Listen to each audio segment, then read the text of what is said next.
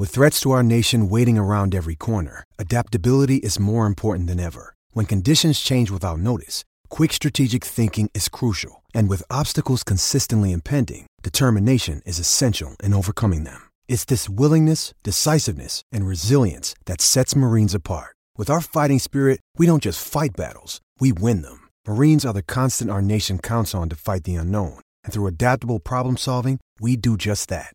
Learn more at marines.com. Okay, round two.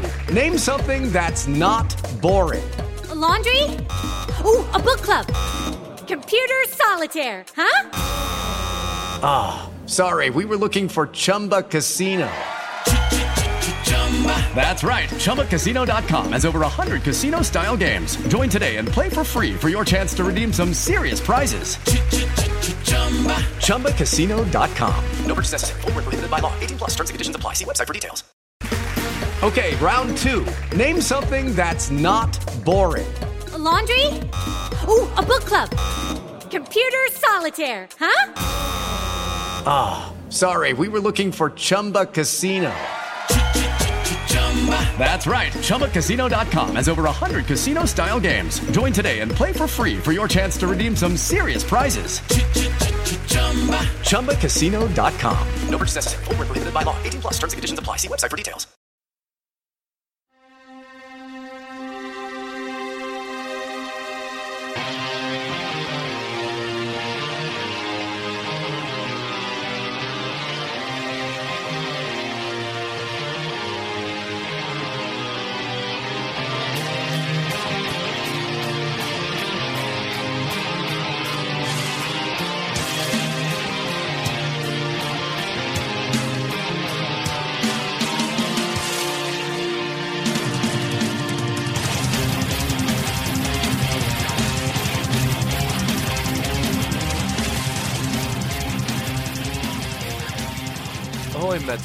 Welcome to episode 199 of Amazing Avenue Audio, the official podcast of your SB Nation New York Mets site, Amazing Avenue. My name is Brian Salvatore, and thank you for joining me, as always, this week on the podcast. So, first, some news, and this is neither good news nor bad news, just news. We are not going to be able to do our live show this coming Saturday. We have postponed it until Saturday, October 1st.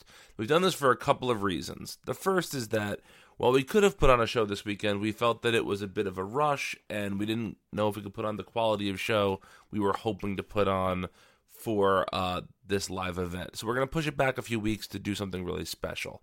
Uh, it'll be happening at noon.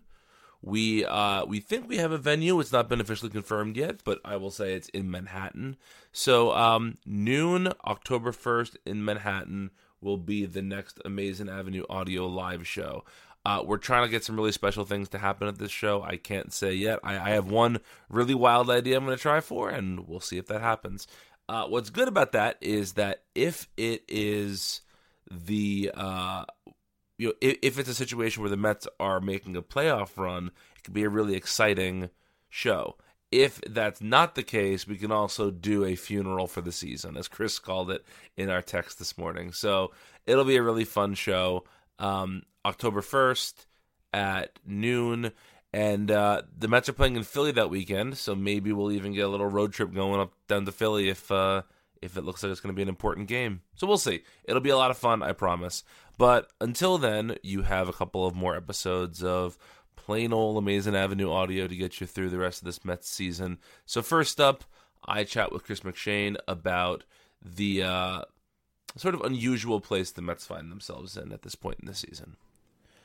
Well, Chris, we are recording this on Tuesday evening. The Mets just completed their first three game winning streak since July 4th and uh, taking the Cardinals down 7 to 4. And despite people like me talking about how the season might be over for the Mets, it seems like uh, your folk, the it's not over yet folk, might be actually having a point right about now. Um, now, when we spoke last week, we were obviously not super optimistic about all things Mets. Since then, Steven Matz has hit the disabled list. Jacob DeGrom had the worst start of his career. Um, what else happened? Hmm. Wasn't there another injury of some sort? Probably. it's an everyday injury of some sort. But anyway, uh, how are you feeling about the the overall state of the Mets right now? Do you think that uh, things look better today with the return of Cespedes and Cabrera, even with the loss of Matz, hopefully just for a start or two, and Niese for an undetermined amount of time? Do you feel like the Mets are in a better place right now than they were a couple weeks ago?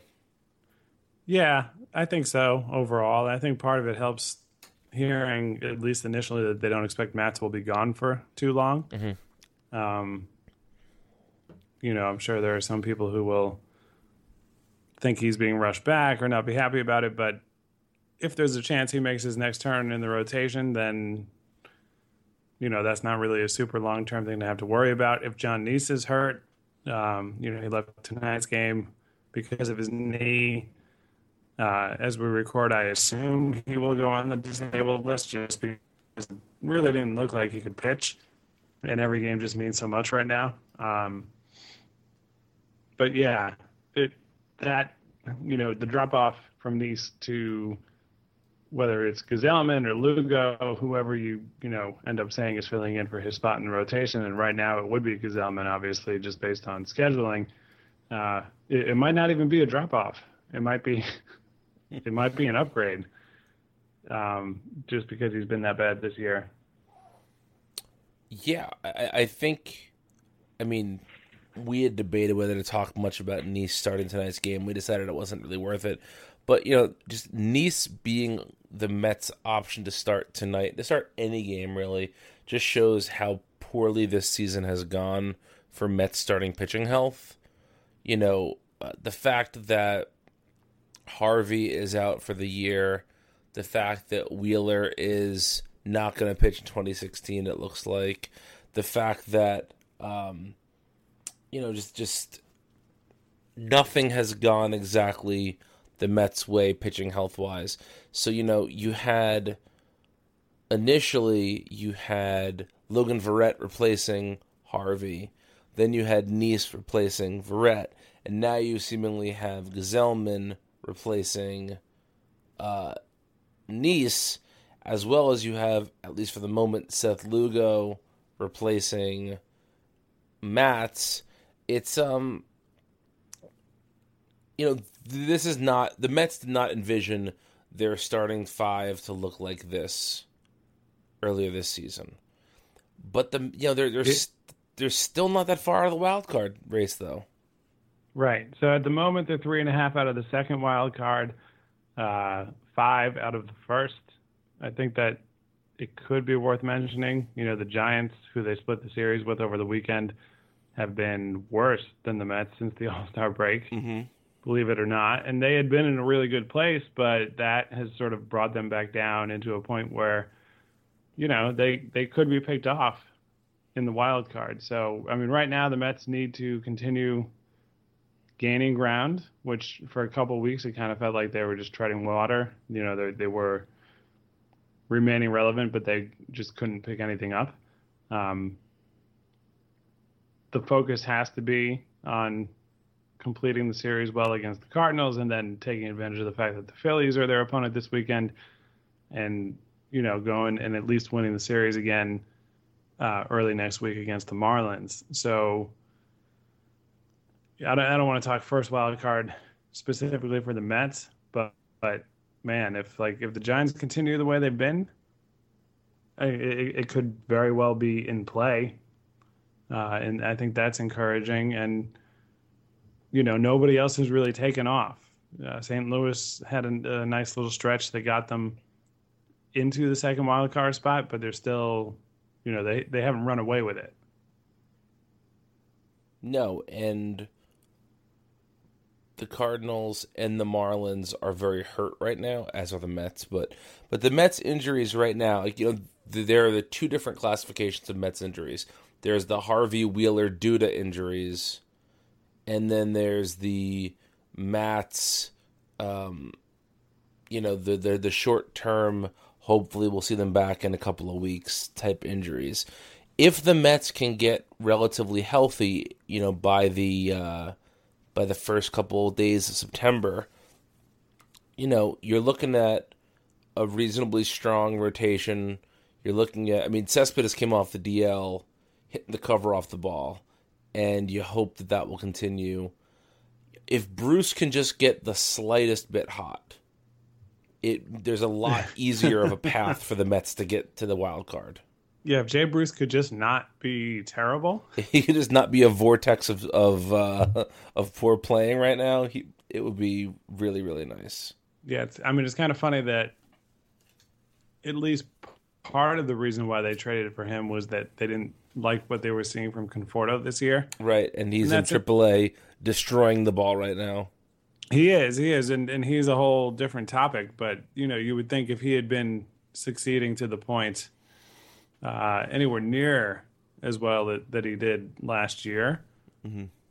you know, maybe they don't even think of trading for Bruce because they essentially have a better version of him already in house. Right. But since Bruce was traded for, as Conforto has struggled over the last few months and spent, uh, you know, a chunk of time now twice in the minors, um, Bruce has basically matched Conforto since the beginning of May. you know, it's a five something OPS, and that's not.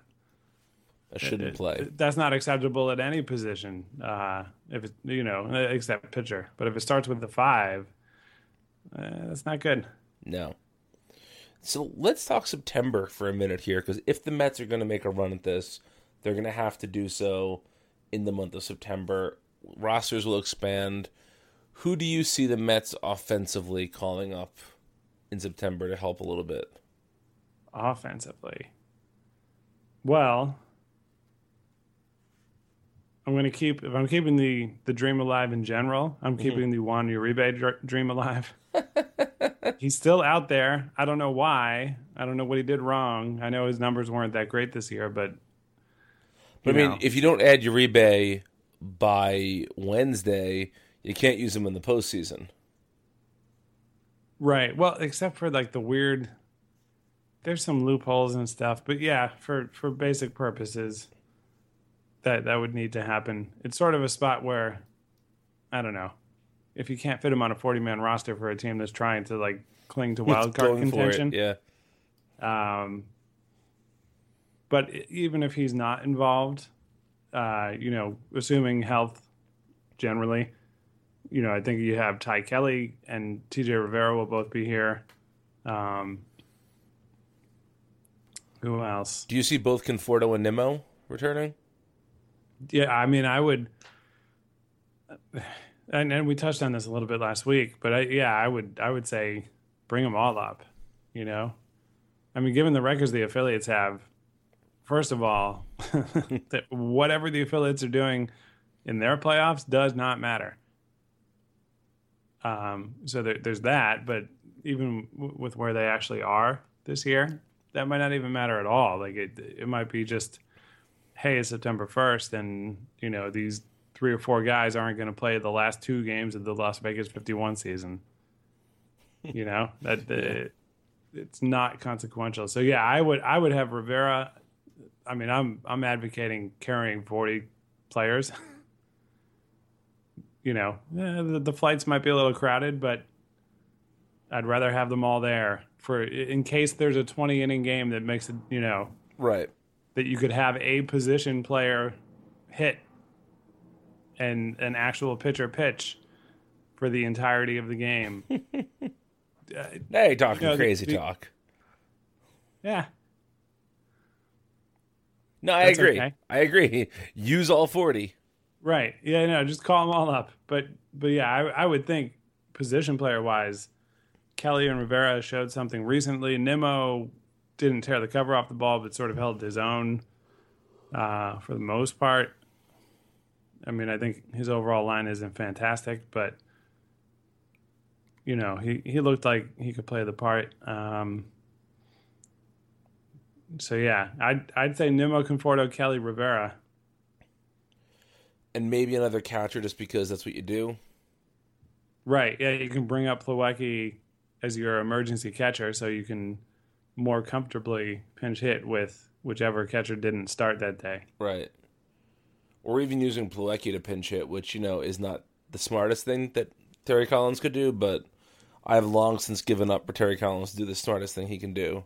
So we'll see about that. Yeah. Uh, what about on the on the pitching side? Anybody that's standing out to you as a uh, a likely call up besides you know Ynoa and uh, maybe Edgin? Anybody else jumping Right. out? Uh, those two, I would certainly give Gilmartin the call. Yeah, probably. You know, he had he he succeeded last year, mostly in low leverage spots, but still in the majors. Um, you know, not that you totally write off what's happened this year, but I would put more stock into what he did as a major league pitcher than what he's done in Las Vegas. Um, you know, not that that makes him great, but uh, Gilmartin, you mentioned Edgin and Ynoa. Um, and then I think, you know, Verrett could come back if he didn't write his ticket to not coming back by sort of making some noise about the potential injury, about which we've heard nothing since last week. Yeah. By the way, just just a thought. Uh, but yeah, Verrett and Goodell are the other two who, you know, might not be that exciting, um, but they've been around. You know, Verrett certainly fared better out of the bullpen than he did in the rotation, and Goodell had been doing well until all of a sudden he wasn't. Right. So yeah, I, I could see that. So although I said use all forty, what's that? Five pitchers and four position players. Or Yeah. five five of each if we include Plawecki. That's true. Yeah. So that that's that's thirty five. That's uh, it's pretty close. Yeah. And then if you sign Uribe, 36. Yeah, I'm all for that. Those that sounds like a good plan to me. Um, who who would we cut from the forty for Uribe? Let's see. Or is it necessary? I mean, I have my answer. You're not gonna like. Mm. My answer is De Aza That's an option. because, especially if you're going into the rest of the season with the idea that you've got to be an offensive first team, I don't know if De Aza necessarily has a role in that team, especially as he's not going to be a center fielder. And we're forgetting that Juan Lagares might be coming back. Right. At That is some- definitely possible. at some point too. And so if that's the case, then you really have no use for uh for De Aza. I I hear you. I'm uh I'm cutting Campbell from the forty for Oh, Campbell's still on the forty? Oh yeah, He fuck is. it, get rid of him. Yeah, sorry, Soup. I think uh, if you need a spot on the 40, not that your argument doesn't, and, and I am a De Aza a defender, but um, not that your argument doesn't have some substance to it. But yeah, if you need two spots on the 40, Yeah, but yeah, Campbell, I mean, uh, come on, you know? I, I I honestly forgot he was on the forty. Yeah.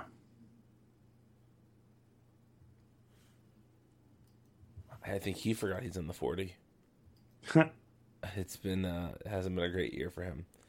Um okay, well so what what do you see the Mets having to do in the next few days? It- When people are hearing this, the series with St. Louis will be uh, more or less wrapped up.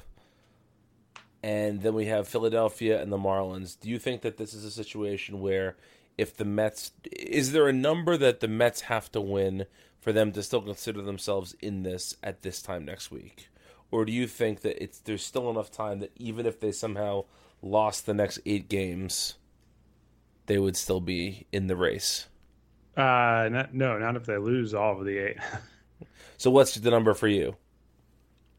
Uh, I think winning all three series, so that's 6 Mm-hmm. Um, I think that's enough. I think seven out of the nine would be would really sort of be enough because you know they won the last two in San Francisco, so seven out of nine makes for nine wins in their last eleven games.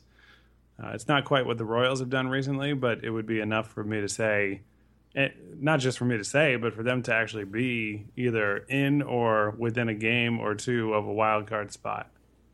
Uh, so yeah, uh, that that's the key to me. You know, if if by the time you're hearing this, they've either won the series or swept the series against the Cardinals, um, you can, you know, maybe lower the bar a little bit. The Phillies are a team that, while they have that promising future in the works, they're still the Phillies right now. um, so, you know, it, you'd hate to lose a game to them because you should be beating them, but if you lose to them, they have no. It, you know, it's not like the the three against the Cardinals and the three against the Marlins, where each game is a major swing in Right. the wild card standings. If you lose one game to the Phillies, but you beat the Cardinals and Marlins, you know, say you sweep both of them, uh, that one loss to the Phillies doesn't really matter that much. Right.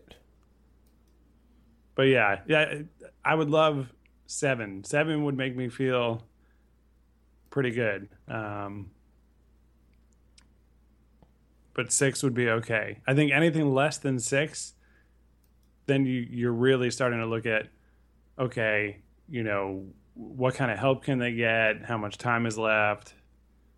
That kind of thing. Um, and their September schedule is really really light Yeah. like really light. Aside from the Nationals games, they they play the Nationals six times, and they play the Marlins three times. Those are the only challenging teams in terms of what they've done in the 2016 season on a, as a whole- you know on the whole. Right. That's it. Uh, the rest of the month of September, they played terrible, terrible teams, including the Twins and a whole lot of Phillies and Braves. I guess the counter argument here is I don't know what the strength of seg- schedule is for all the other wild card teams. Yeah, I think with, based on the general structure of it, I think it's very division heavy. Mm-hmm. So, just the way it, it broke down, especially looking at what the Mets are doing, without specifically looking at all of the other ones, I imagine the. Well, I should look this up, but the the Cardinals and Pirates probably play each other a decent amount. Yeah, I would presume that as well. Um, and then obviously the Marlins have the Nationals and the Mets. Um, if the division schedule lines up for them like it does for the rest of the division.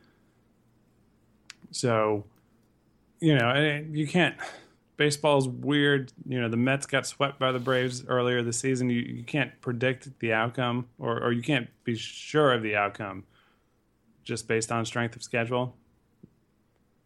But I will always take the odds of beating the terrible teams over the really good ones. Those are good odds to take. I I, I know it's crazy, but uh, but yeah, the the Cardinals and Pirates play each other. Let's see, in September, three games early in the month, and the last three games of the season. Okay, that could be an interesting season series to watch at the end of the season. Yeah, and then the Mets. The Mets' last weekend of the regular season is in Philly. And let's see, the Marlins. Because of the way that they developed the schedule this year, I imagine it fits right in. But let's just double check. The Marlins go to Cleveland. That's not. That's no picnic. That is no picnic. They get the Dodgers, uh, and then they have, aside from the Mets series, they have six against the Nationals, which the Mets also do. But their last three games of the season are against the Nationals. Okay. Now, barring anything crazy, by that point the Nationals will have the division wrapped up Right. uh, over Miami and the Mets. You know, if they go and lose ten games in a row, then we can re- happily revisit that. but uh, you know, even a Nationals team that might not have much left to play for at that point, that that's still a little more intimidating than a Phillies team on the last three days of its season. Absolutely. So it's it's there, you know, and, and they're not the favorites, and I I I wouldn't say that they are, but I don't know. The opportunity is there. I think that's what's so frustrating about watching the team the last month is just to think about all the terrible teams they didn't destroy.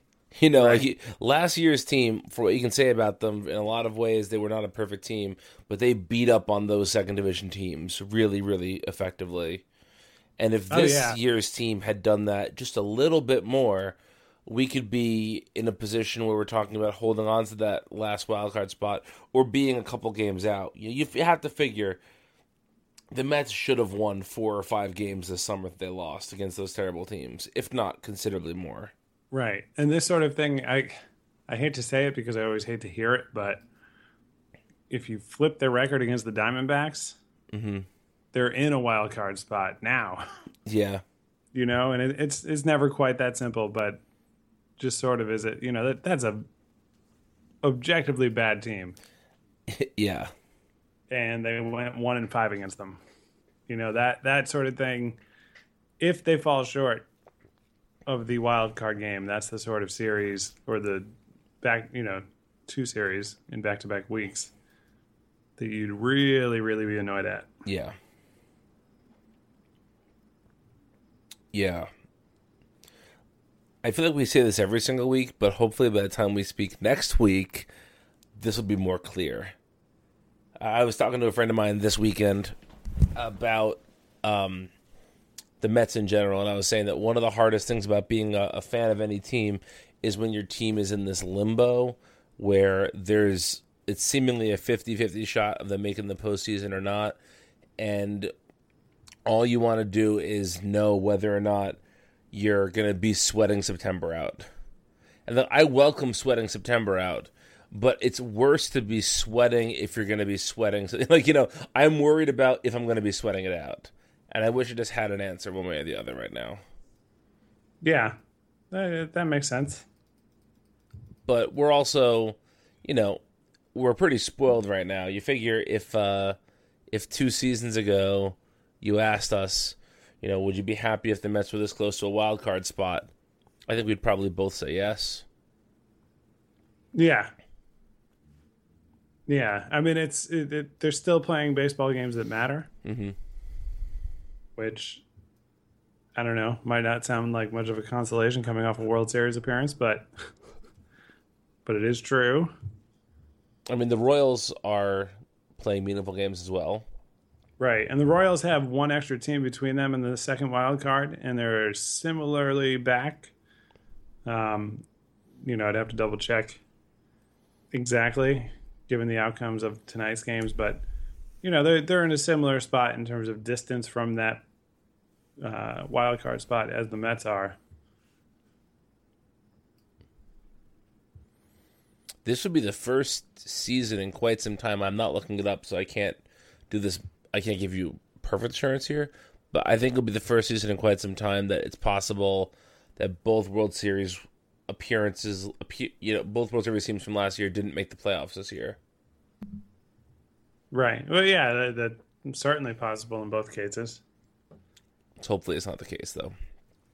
Yeah. But anyway, we have an email, Chris. This we came do. in just under the wire to miss out on last week's show, so um, it is from Tom, and he uh, he asks us if uh, we can bring back the Amazing Avenue voicemail. We still have that, don't we? We do. Do you have the number handy? Uh, I don't. Go- Google might. we should really have this handy. We should. But for while you wait, you can email us at podcast at amazingavenueaudio.com. That is true. You can do that. You should do that. Uh, anyway, let, us get to Tom's question. We'll deal with the uh, with the voicemail in a second he's been trying to stay optimistic about the 2016 season, and uh, much like you, he feels we can still make a run of the postseason via the wild card. But he's had this creeping feeling in the back of his mind telling him that he's not that we're going to fall short. So here's where I will start reading in the first person. This is Tom's email verbatim. I'm hopeful that with Reyes back with the team and hopefully the fast return of Cespedes and Cabrera, we might still have some fight left in the team. My concern is, did the team possibly rush everybody back in hopes of making the postseason? Did do they all tweak their injuries and end up right on the DL, or worse, in injury purgatory and leave the team playing with a shortened roster? Are we now in the midst of a new 07 08 years, meaning that after finally making an appearance in the postseason after so long, that we might fail to make it again while coming close each time? Possibly with the Marlins going to play the role of spoiler again. Then does ownership blow it up and start from scratch again? Or are we built to contend longer than the 06 team was? Do you see any parallels between 06, 07, 08, and then the 15, 16, possibly future 17 teams of now? I'm hoping that I'm just worrying over nothing and I'm just feeling down because of the losses because of four losses to the Diamondbacks. Maybe we will luck out and the Mets will make it to the postseason via the wild card and then go on a run like the 2014 San Francisco Giants. Well, one can always hope. Um, so what do you think? Did are there similarities between the 06 team and the 2015 team that might bleed over to calling this the next 07 team? Hmm. I mean, I, I, I get it. I mean, the, that that's sort of the obvious parallel, right? Um, getting deep into the playoffs and then failing to make it, that would be a very easy comparison to make. I don't think there's as much of a an effect on next year. Um, you know, I mean, this season has been a good lesson in not assuming everybody will be healthy, but if we could assume perhaps that they will be more healthy than this year, uh, a lot has to do with you know what ends up happening with Cespedes.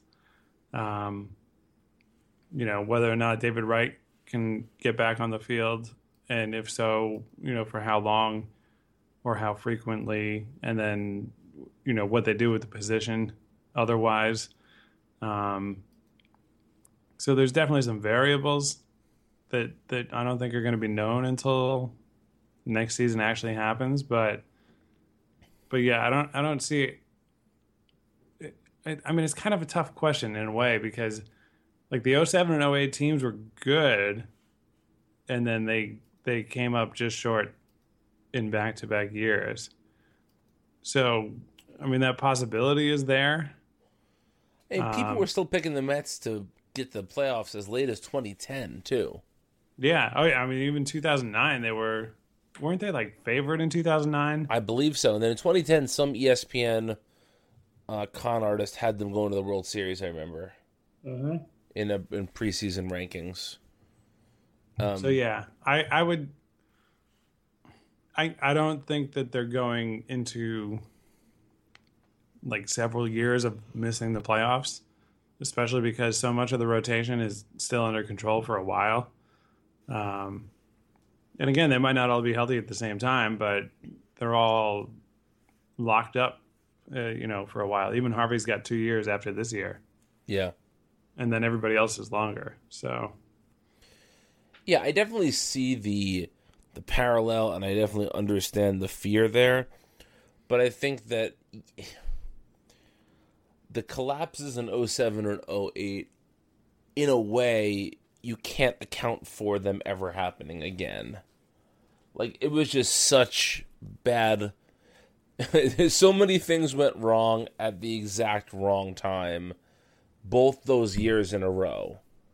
You know, um I've probably told this story on the podcast before, but the day I got married was the second to last day of the 07 season. And yes. I was waiting like in the back of the church to walk out to get married. My brother in law popped in to say that John Maine was pitching a no hitter, and you know he obviously didn't didn't get the no hitter that day.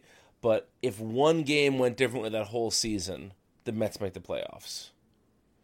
The next year, you know, the day the second last day of the season, Johan goes out and shoves and does pitches one of the best games I've ever watched on television or in person in my entire life. And then again, if they had won one other game that season, they'd have made the playoffs. You you you you know you can't predict that sort of stuff. You can't you can't possibly say that the Mets are going to be even three games away from a playoff spot the next couple of years because there's just so many variables. What I think the Mets have going for them this time, they didn't have going for them last time, is there is legitimate pitching in the pipeline for the net, you know, like the young pitchers are not going anyplace unless the Mets choose to have them go someplace. Right. The, they didn't have this plethora of young pitching in 06. You know, you know, uh, no, they certainly did not. you know, the 06 rotation was was Pedro, Glavine, El Duque, El Duque, Trachsel, and Maine and Perez. and Maine and Perez. Yeah, you know, one of those guys, Maine, was a Met prospect. And didn't he come over from the Orioles? Was it? Yeah, yeah, he was in the uh, Kris Benson trade. Yeah, yeah. So he wasn't, you know, he wasn't a drafted player, you know.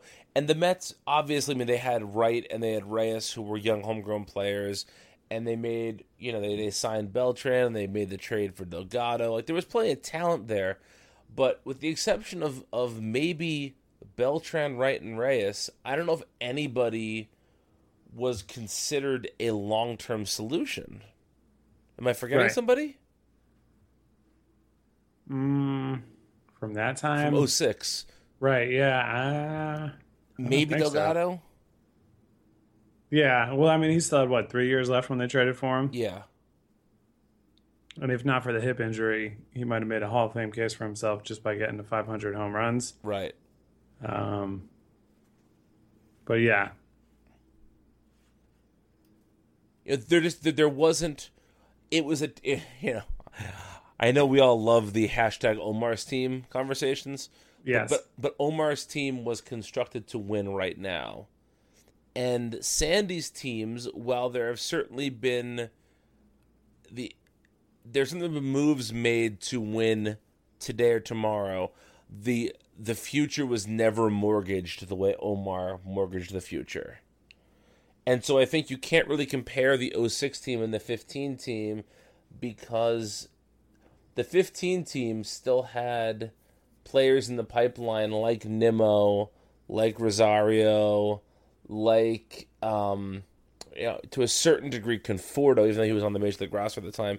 There were all these players we could still be dreaming on, and you know, it just it feels like the Mets are in a position where unless the Wilpons go back to their pre 2015 ways and stop spending, the Mets don't have to necessarily give up any of their top position players or top pitching prospects right now and they could still add to the team for next season. That that hasn't been a reality in a long time.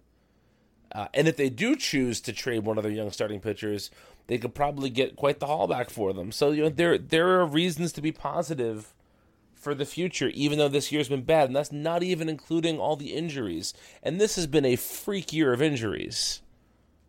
yeah. Um, Even the small ones. I mean, obviously the big ones have been the most significant. Uh, they've happened to some of the better players on the team, and they've been very long term with Harvey, Duda, and Wright. Uh, but there's been plenty of other ones along the way. Matz has lots of has had lots of nagging injuries. Cabrera was out. Cespedes was out. Ruggiano, who hit the longest Met home run in the Statcast era tonight. Are Yep. you are you aware of that? Yes. That's a crazy thing. Yeah. It, I get it. I know Statcast is probably right, but there are some home runs in it that I'm just like, man, I don't know. Yeah. That like I I know that there's the angle of it and the velocity of it and you know, you, you take those two things and you can sort of figure out where it might land uh, with some other things thrown into the mix. But there are some that like they just look like that can't possibly be either that long or that short. Right. I agree. I, like if anything, I feel and it, maybe it's just that like the old way of estimating home run distance was exaggerating, Right. and now we're just sort of brought back into reality where you know anything over 450 feet is you know very very long. Right. And you think about it, and it's like it's not it's not that far over the average center center field fence. Right. But for instance, the home run Cespedes hit into the upper deck. Right. was not one of his longer home runs, and I, I don't know, like it was still that high when it got that far. Yeah. I don't, I don't know how that doesn't end up as far as Justin Ruggiano's home run to center field tonight. Right. No, I, I definitely understand that. But you know, I just the, the barrage of injuries, the amount of young under control talent, the seemingly newfound opinion of the Wilpons to suspend a little bit, and the the the still you know middle of the road or slightly below middle of the road farm system gives me far more hope than than rationally looking back on 2007 does. Right. I mean, like, it, so coming off of that, you sort of, uh, to, I think, maybe add on to your point a little bit, you, you know, Wright and Reyes had already graduated and developed into superstars. Um, you know, this is a team, and, you, you know, I personally, I'd like to see Walker and Cespedes both stick around. Me too. Next, next year and, uh, and for the couple years after that. But, you know, this is a team that say they come off whatever happens this season. The 07 and 08 Mets didn't have a, an Amed Rosario maybe knocking on the door. And there's no guarantee, you know, it might not go well, but man, he's he's put himself on the map. I can't imagine by next July we're not at least considering whether or not he can come up. Right. Um, you know, and I I've liked Asdrubal Cabrera. That's not a slight on uh, him at all. But you know, going into next season, I kind of hope that Rosario just keeps doing what he's been doing and and comes up as a guy who nobody questions that he's going to stick at shortstop. So Right. like that that's not an issue.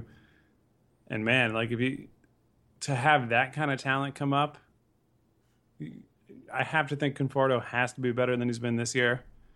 And to have Rosario to add two position players like that, and I'm not placing Wright and Reyes expectations on the two of them because that's really, really, really setting the bar high. Yes, it is.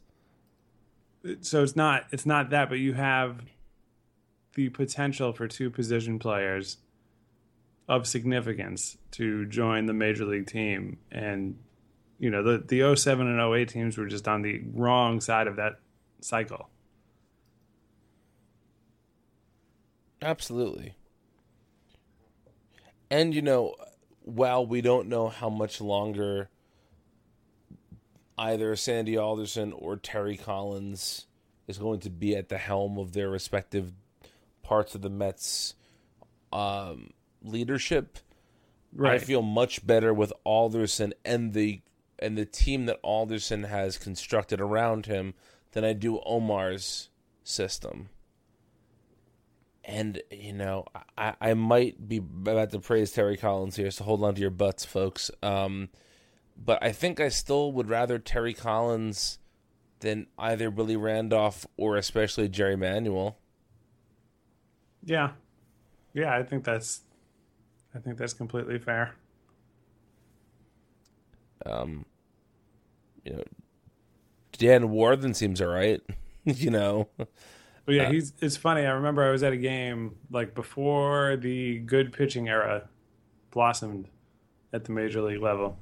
Um, there, there was somebody in a Dan Warthen authentic jersey, and really? yes, and I I remember I, I tweeted a photo of it, and people were like, "Oh, there's got to be a relative or It something." It has to be. you know, or just somebody like me who, although I still haven't gone through with this, and longtime listeners of the podcast should just hold me accountable and tell me I can't talk about it anymore until I actually do it. But somebody like me who wants to buy the Manny Acosta game used jersey, like I'm not, I'm not that unique. There's other people out there that must see like, oh, that is a ridiculous jersey. I'm going to buy it. Um, but this was this was before there was even uh, before the first Warthen slider had been thrown. Never mind when we started hearing about it and talking about it on Twitter, and Eno wrote about it, and you know it's it's now moved on. I think Eno writing about it sort of pushed it a little more into the the mainstream. Yeah. Um, so back when that was still a thing that we didn't even refer to, that's when somebody had the Dan Warthen jersey. But yeah, it turns out he might be okay. Now, correct me if I'm wrong. Did Warthen directly replace Rick Peterson? Uh, as far as I remember, yes. So th- uh, there was that, that fateful road trip where Willie Randolph and Rick Peterson were let go, and Jerry Manuel and Dan Warthen ascended. That Yeah. was the 09 season? Uh, yes. Pretty sure, yeah. So Warthen's been the pitching coach since 09. Wow. That seems way longer than I thought. Yeah, yeah. Thanks to Baseball Reference, we can we can double check this, and yeah, that is correct. Warthen took over. It was 2008 that Randolph was fired. 2008? Holy shit. Wow. Yeah, yeah. So Manuel gets bumped up from bench coach to manager. Uh, Peterson's gone, and then Warthen comes in. And that, that overlap to me is is strange in a lot of ways. And just looking at the bench coach history, Dave Jauss, do you remember that being a person? Was that just the end of the 08 season? No, it was 2010, the whole year. Dave Who- Jauss? Who the hell is that? J A U S S. Oh, I, I vaguely remember that now. I have no recollection of this person. All right, let's see. Hang on. So Manuel was Randolph's bench coach. Right. and then he Initially was Oberkfell Manuel's? so yeah, uh, wait, bench coach or Bench coach, yeah. so yeah, Berkfeld came up when they fired Randolph. Right, so he became the bench coach when Manuel took over. Right, but just for the rest of that season. Right, then, right. then it was Sandy Alomar Senior, Okay, yes, I remember that. and then Jauss, Uh-huh. and then Berkfeld came back for 2011. And I then they forgot he was there him- for 2011. Yeah, and then they replaced him with Geren. Yeah. Um, but Dave Jauss, man, I like to think I know these things. I have no memory of this guy. I see a Google image of him in a Mets uniform. Um that was the 2010 Mets. Yeah, That was the right back year, right? yeah, I think so. Mets interviewing internal candidates Bob Melvin, Dave Jauss for manager vacancy. That was written in the Daily News in just after the 2010 season ended. And that would have been when they hired Collins. Right. Yeah. Yep. Sorry, Dave Jauss. Yeah. No love from Chris McShane. I, I recall remember- him fondly. I remember the No, first base coach. The first base coach that year was Razor Shines, which, to be fair, he had a huge advantage in his name Yeah. memorability. Yeah. But uh, is that a word even? Memorability? I don't know. I But, know what you mean. Yeah. Who could forget Razor Shines? Right. So yeah, Chip Hale was the third base coach. He's a manager now. He is. Well, he may not be for long. Well, no, Um, that's true. what year was Rickey Henderson the first base coach? Oh, Oh um, seven. Yeah. Oh yeah, that so just based on looking at the history here was that they I think they got rid of Rick Down as the hitting coach, Yes. brought in Hojo, and Mhm. then he had been the first base coach and then Rickey Henderson took that spot. I believe so. If I mean I'm all of those guys were involved that year. I'm just re you know recreating the history based Yeah. on the the baseball reference format here. Because I was at spring training in 07, and I saw Rickey Henderson, and I said, "Hey Rickey, it's good to see you back with the Mets." And he said to me, "Thanks, man. Rickey appreciates that." this is the perfect Rickey Henderson encounter. Yeah, that is uh that that's a pretty good baseball story you got there. Yeah, isn't it? Yeah. Short and sweet, but good. Exactly. Um, oh, yeah, we could do a whole podcast on forgetting forgotten coaching coach members of the of the Mets in the aughts and early uh, teens. Yeah. Yeah, there there are several of them. Yeah, and yet somehow Dave Racaniello is still the bullpen catcher. Well, yeah. I know uh Chris Majkowski gets the immortal name, but man, Racaniello might be right up there. The rumor years ago was that he used to carry David Wright's PS2. Did you ever hear that? Uh, I don't think I specifically heard that, Yeah, but the- like when when they would travel, his job was to make sure that David Wright's PS2 was on the flight. nice. So I can only imagine how competitive video games get on a professional athlete flight. oh yeah, Like there were there were wars in college with roommates over that, and you know we weren't all a professional athlete build. right, right, yeah. yeah, we had a we had an uh, I forget what the exact MLB game was, but for Dreamcast when I was in college, and we had like a whole we had a whole league, and my, my friend would post uh, like the the the um the like standings outside of his room every morning, update the standings. We took it very seriously, so I can only imagine how the how seriously the Mets took it at that time. Yeah. Oh yeah. For me, I think I remember most specifically the NHL series on PS2, Okay, and it was it was a like a sweet situation where there were five of us in a very small space, yeah, and uh, yeah, it got very serious. I don't think we ever had standings. Like we didn't we, we couldn't commit it to the league sort of format, but it was just you lost, you weren't on the PlayStation anymore. Oh no, we had like we had very was a big specific rules where you couldn't change the roster at all, Okay. and so like you couldn't because there was no way to do a season with with like eight different guys. you right. know? That wasn't a thing yet. right. So you you had to just keep the stock roster, but we developed like a forty game season and made a schedule and all that.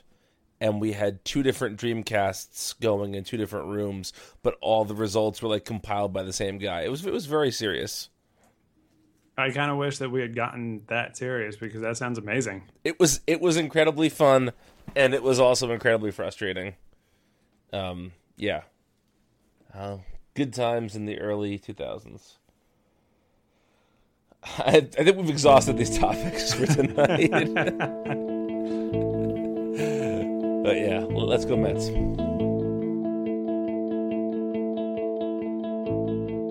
Everyone, Steve Schreiber here, and it's time for your This Week in SNY Minute here on Amazing Avenue Audio. Ever wonder what it's like to go inside Keith Hernandez's head? It's probably a very interesting place. A lot of uh, interesting memories, a lot of. Uh, I can't imagine really what would be in there. Um, but we got a little sneak peek of his thought process uh, during Tuesday's game in Arizona with Jake Lamb up, Keith said, Barely able to get a piece of that fastball. Lamb don't like that ball away. Shouldn't say don't. Doesn't. Excuse me. See him reach for it. Butt flying out. He likes that ball middle in. You can say don't, because he doesn't.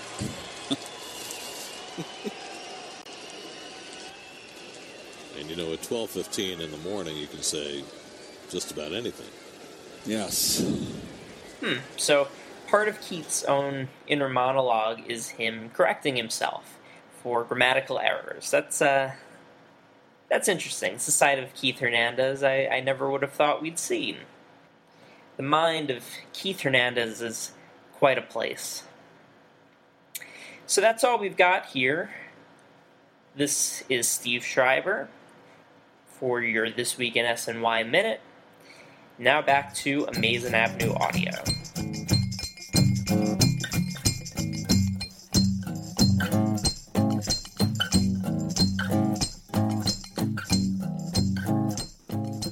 Hello, Mets fans. This is Aaron York from Amazing Avenue Audio, and today I wanted to discuss the criticism that Terry Collins has drawn recently, and he's even said so himself that the skipper has mi- mismanaged, well, maybe not mismanaged, but he has overtaxed his bullpen to the point where he's got a lot of tired pitchers. He's used certain guys too much. He's relying too much on the bullpen and not enough on the starters.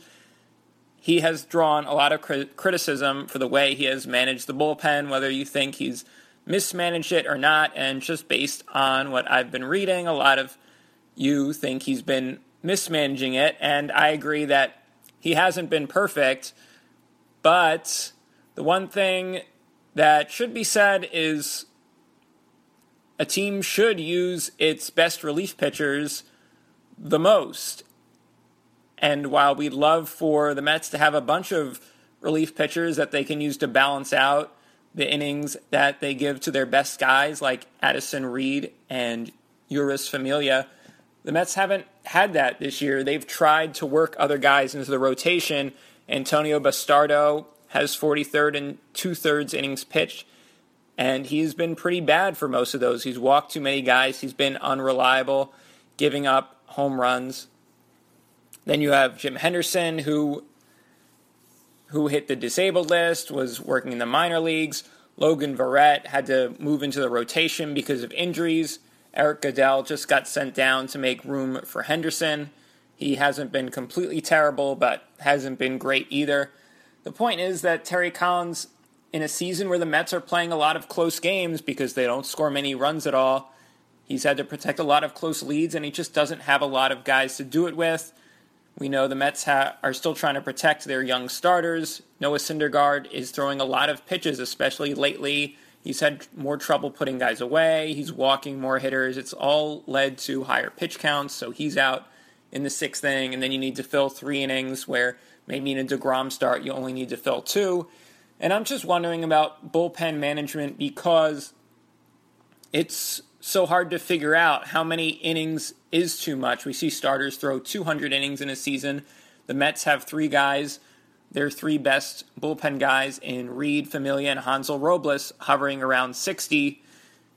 And they and by the end of the season, who knows? They could all have around 80 or so innings, and that's a lot, but not by a starter standard. So is it just that they're throwing on too many days? Is it important to have fewer appearances or fewer innings pitched? We all remember how Pedro Feliciano was burned out by the Mets because he was pitching every other day. Now, that didn't amount to a ton of innings. I believe he had fewer innings pitched than appearances because of the way he was a situational lefty. So maybe it's just the appearances are the bigger deal and not the innings pitched. Maybe instead of using Addison Reed in the eighth inning and then Familia in the ninth, maybe they should use Reed in the eighth and the ninth for two innings and then he'll get a, a break, and then Familia will pitch the eighth and the ninth another day. So I think that if the Mets really are burning out their pitchers, they should think of a creative way to hopefully lessen the burden on these guys. And one way that I know that Collins has mismanaged the bullpen is that Hansel Robles has about one more inning pitched than both Reed and Familia. And with the way he's pitched lately, he should have much a much lesser workload than those two guys because they've been more effective. The name of the game should be using your most effective pitchers in the most innings, but Hansel Robles has been the most used pitcher innings wise, but not appearance wise. So a little that of that's because he's pitching in less important situation situations. Maybe he's mopping up a little more, but we'll look at starting pitching. You always see your most effective guys are going to pitch the most innings, but with relievers, you always want to save that guy for the ninth inning. It's not essentially the most efficient use of resources that a team can accomplish. Maybe the Mets are using Familia a lot, but you can argue that maybe they should use him a little more and stretch him out a little more over and have more innings pitched but fewer appearances. The point is that Robles shouldn't be the guy who has the most innings pitched out of the bullpen. He's got a great strikeout rate, but he has walked a better every other inning, and his whip is creeping up to 1.4, which is nowhere near you want for uh, a relief pitcher or any pitcher, really. And he's had just bouts of lo- completely losing control and giving up big hits. So when we talk about the Mets not managing the bullpen correctly, I don't think it's the innings pitched, the innings limits, or the amount of appearances that's necessarily that's necessarily the problem. I think they've been forced into that because the rest of the bullpen roster hasn't been great. There are few few reliable options. They've been playing in a lot of close games. There's fewer options to go to if the Mets want to not use Addison Reed in a close eighth to eighth inning game they could lose by using Eric Goeddel instead, and you don't want that to happen either. The bigger deal is the fact that a guy like Robles has more innings pitched than Reed and has more innings pitched than Familia.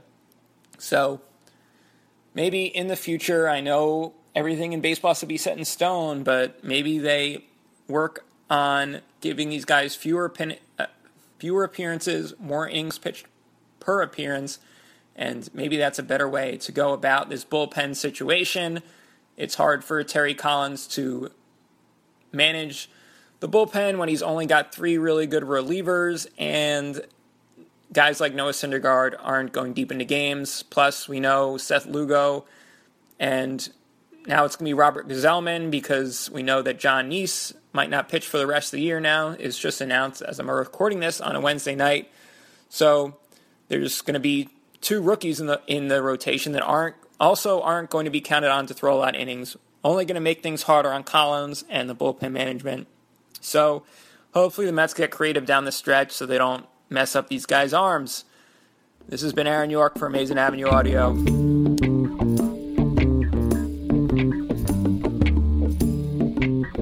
We are thrilled to welcome back to the show Greg Karam and Steve Sypa, who are going to talk to us a little bit about some Mets in the minor leagues.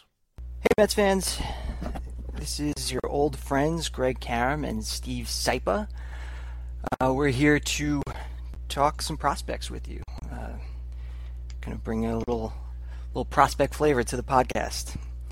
And uh, to to get us started, uh, Steve, well, first of all, Steve, how you doing? Uh, I'm doing good. How, how's everything with you? Uh, pretty good, pretty good. Hanging in there. Uh, haven't been on the podcast in a while. When, when was the last time you were on the podcast?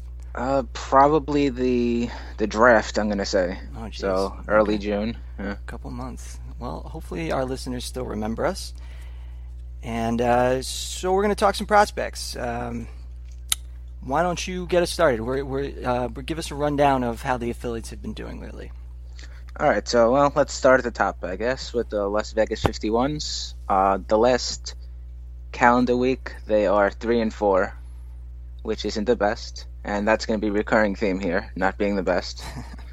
Uh, the, their record right now stands at a 60 and 68, which puts them at third in the division and seven and a half games behind the El Paso Chihuahuas. Okay. Uh, next, let's look at Binghamton. They are five and three in the past week, which is a little better, um, but their record is not. Their record is 58 and 67, uh, which puts them fifth in the division and a whopping 24 games behind the Fighting Phils. All right. So playoffs are not looking good for Binghamton.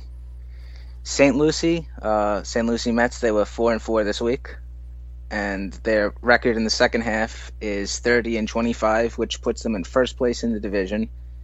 But uh, they only have a half game lead over the Jupiter Hammerheads, so it's it's still a tight race down there. okay. The Columbia Fireflies were four and three this week, but their overall record in the second half is 21 and 34, putting them last in the division and 12 and a half games behind the Augusta Green Jackets. Brooklyn, uh, they had the All Star break earlier in the week, so they're only two and three for the week, um, and their record for the season is a 31 and 29, which puts them in third place and six games behind the first place Hudson Valley Renegades. Kingsport uh, did not have a good week; they're one and five and they're not having a good season either, with a 19 and 37 record, which puts them in last place, 14 games behind the Johnson City Cardinals. And the GCL, whatever. I'm not even gonna. Yeah. Well, I, and I should I should note that this is as of uh, Sunday the twenty first. Um, so I, the theme is that it hasn't been going well for the system. It's not a great system anymore. Um, you know, the past couple years they've had some some solid teams because they've had some solid prospects, and they've also they've got some hired hands in there too. But um, not so much this year. And uh, but but there are some bright spots, and that's what we're here to talk about. Um, and we're going to talk about the Brooklyn rotation, which is actually one of the more exciting rotations that have come through there. Maybe since uh, the Ynoa, Sessa, um, Hansel Robles uh, t- team of like 2012ish, I think. Yeah. I want to say. Uh, so there's some exciting arms there, and, and you were out there and you saw um, you, have seen Dunn twice, and you saw him just recently last week. So uh, why don't you tell us about Dunn and, and what he's got going on there? Um, well, I've kind of implied in the past that I'm not entirely impressed, and uh, seeing him last week, nothing has really changed. Uh, his fastball sat uh, 89 to 95. Um, it was more in the low to mid 90s as the game started, but you could visibly, in his three innings, you could visibly see him tiring and the fastball getting less and less life on it. Mm-hmm. His slider was 80 to 88. Um, it had good movement. The only thing that was really uh, changing as he as he went on was the velocity of the pitch. And he threw a changeup. I think it was a changeup. It could have just been a uh, you know dead slider, but you know the, again, it just was a pitch. okay, so Um, we should we should caveat uh, that he's been pitching for six months, right? So there could be some some tired arm involved in, that, in all this, but um, you know, it's it's a little. Uh, he, and he was a college reliever for most of his career, so that durability issue is going to be something to, to watch going forward. But um, yeah, not not you know a little disappointing uh, to hear that you're not into him. it's the thing is that at like I, I've mentioned during our draft podcast, at the 19th pick, first round, uh, I want someone who's a bit more polished, especially as a college pitcher, who's you know college pitchers are supposed to be you know near finished products. Dunn is there's just too many questions really, given his background as a reliever until uh, March or April, I think it was this this year. I mean, he's I don't remember offhand, but I think it was that he pitched at most seven innings in a game. You know, ninety pitches once or twice during his time at Boston College. Mm-hmm. So uh, it's to me, it's you know the stuff is the stuff is decent. You know, when as a reliever, he's hit you know as high as ninety nine, which is very good, obviously. But as a starter, he doesn't throw as hard to preserve his energy, at least right now. The down, you know, the the upside is there. At at worst, maybe he's a late innings reliever. You know, if if the starting thing doesn't work out for him, which is not a bad result. You know, but Yeah. uh, if we are drafting relievers in the first round, which is not a good idea to begin with, I, you know, there are better people better available. people to have gotten. Yeah.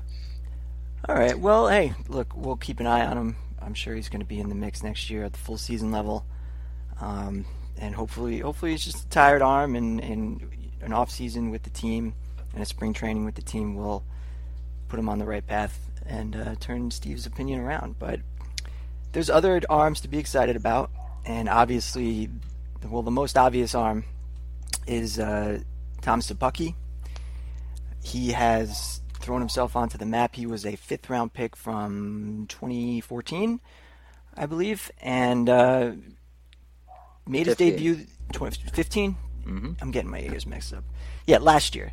So anyway, so he made his debut this year for Kingsport and uh, laid waste to the to the league. He struck out over 40% of batters, which led to his promotion to uh, Brooklyn, where Steve and I have both seen him.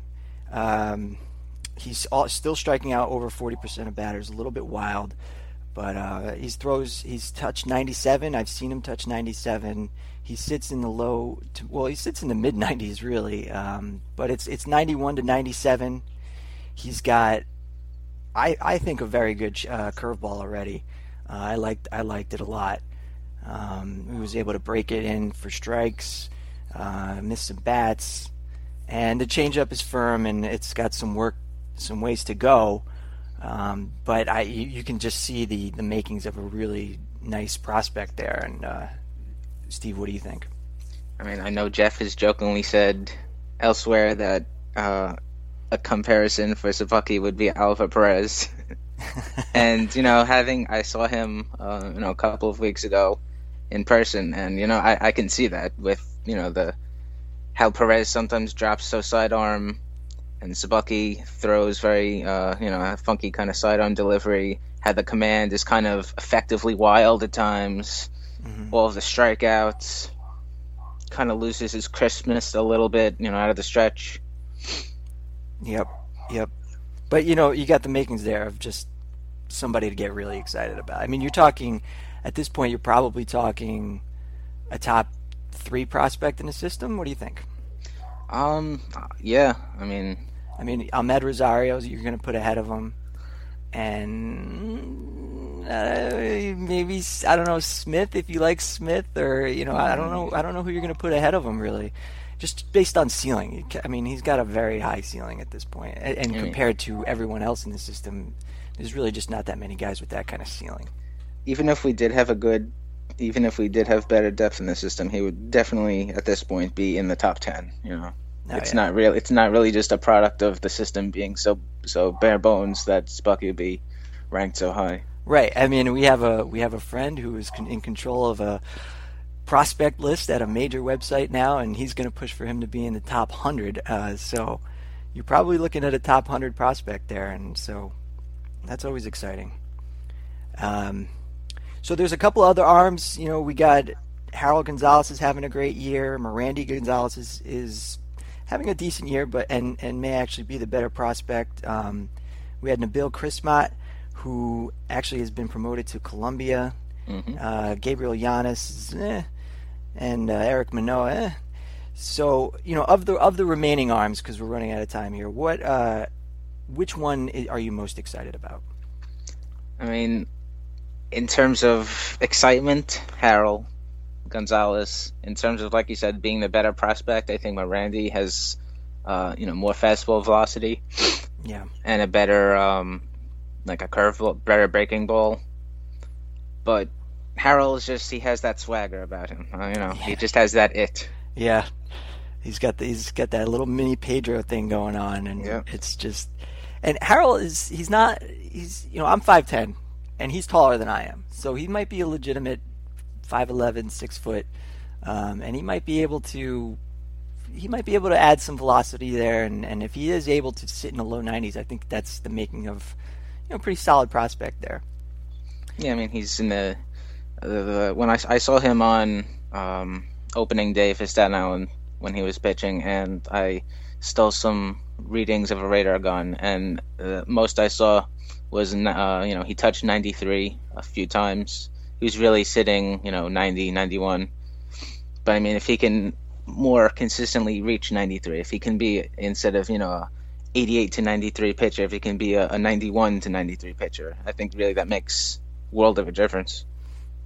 I don't disagree with you. All right, Steve. Well, uh, we had a good talk. Uh, we'll be back next week, and that's all the time we have for this week. So um, we'll see you. Yep.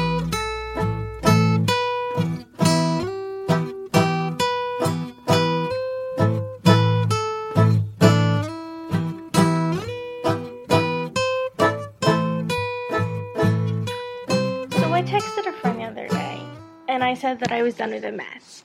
That I'd given up on the season, they were done, they weren't going to make it, the playoffs were a pipe dream, and we were just going to ride out the rest of the year.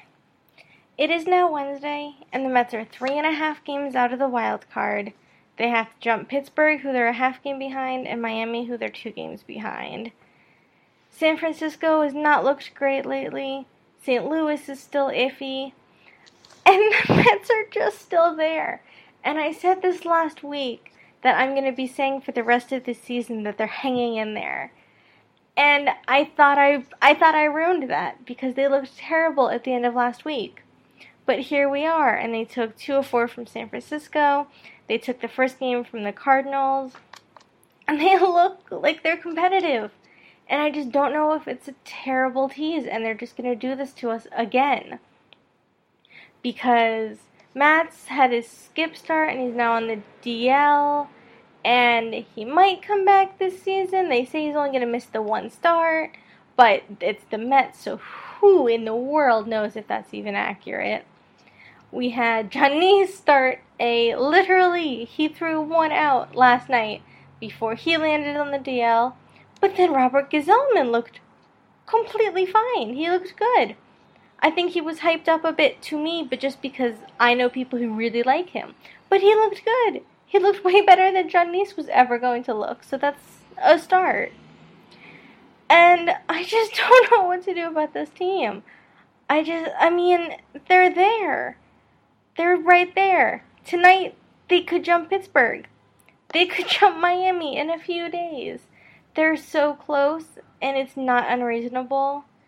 But I think I have as much faith in them making it as I do in them being 15 out come October. I really don't know. I don't know what to expect from this team. And I also don't like surprises. So, in summary, I just hate the Mets.